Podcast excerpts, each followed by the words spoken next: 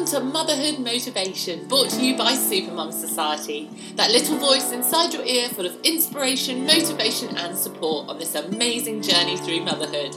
We bring you short podcasts full of powerful game changers to help you enjoy your motherhood and love your life. We know you're busy, so let's get into it. The majority of us have something in our lives we would like to improve upon or change completely or grow. Maybe we're already kind of good at it, but we'd like to grow that skill. Yet, when we really start thinking about it, we just come up with lots of excuses. Now, uh, my career as a personal trainer, I'd hear excuses a lot when people hadn't done their training in between our sessions. Lots and lots of excuses. And there's so much power in those excuses. But you need to spot that they are excuses actually have a check in with yourself. Is this an actual problem? Is this an actual issue? Maybe I'm using this excuse because I don't really want to do the thing. In which case, stop wasting your energy talking about and thinking about how much you'd like this thing. If you're not willing to do the work, then maybe you don't actually want it that much. The other thing to consider though is are you going through a season of your life where this excuse is valid.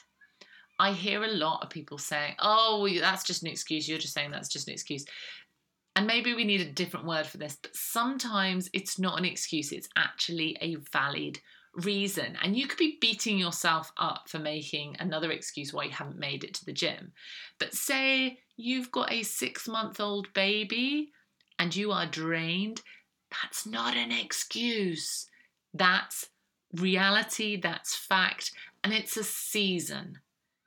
Your kid is not going to be six months forever. It's a season and it will pass. So maybe you really want to achieve something and you're looking and going, I am in a season where this isn't possible because of X, Y, and Z. Set a future date.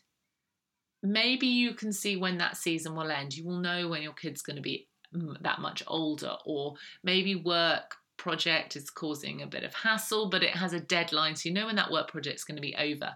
And you can set a start date for the thing you've been making excuses about for after, after that deadline has gone. We have to be fair on ourselves, particularly as mums. We have so many things pulling us in so many directions. So, yes, check yourself, check these excuses. Are they really valid? Do I actually want to do the thing? Or am I going through a season where it's just not possible and I need to think further into the future of when I'm going to do this thing that matters so much to me?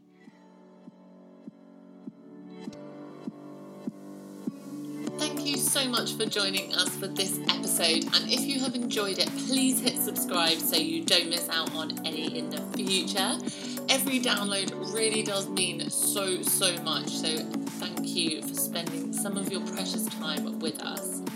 We would really appreciate a quick review because this helps us spread the message and reach more mums looking for a little motivation.